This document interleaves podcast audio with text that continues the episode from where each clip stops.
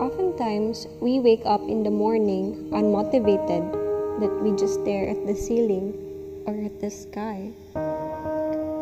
Sometimes we stare blankly like we're out of this world and separated from mankind. Suddenly, you notice that the sun gazes at you just in time to get you back into the world. I have encountered people, most of whom would say, Why am I here? What's my purpose in this world? These questions would always trick you to think that your existence is a puzzle. You find your way to get an answer every day, but instead of getting an answer, another question seems to pop day by day. A lot of times we do things that we do not like to do.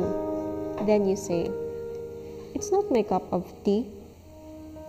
Well, you can say that. Because, yes, you have a choice, for what you choose will tell how you go on in your life. But it is not always that we get to choose the best things.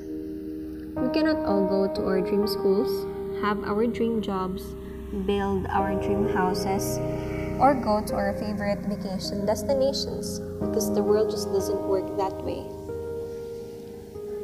That's why, even though you feel uninspired, unmotivated, discouraged, or frustrated, you still have to go on.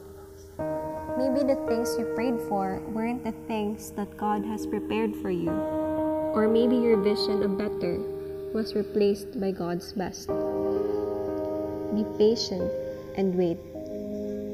Even if it's not your cup of tea, you must pursue. You must turn your not into will. You should. You must. You will.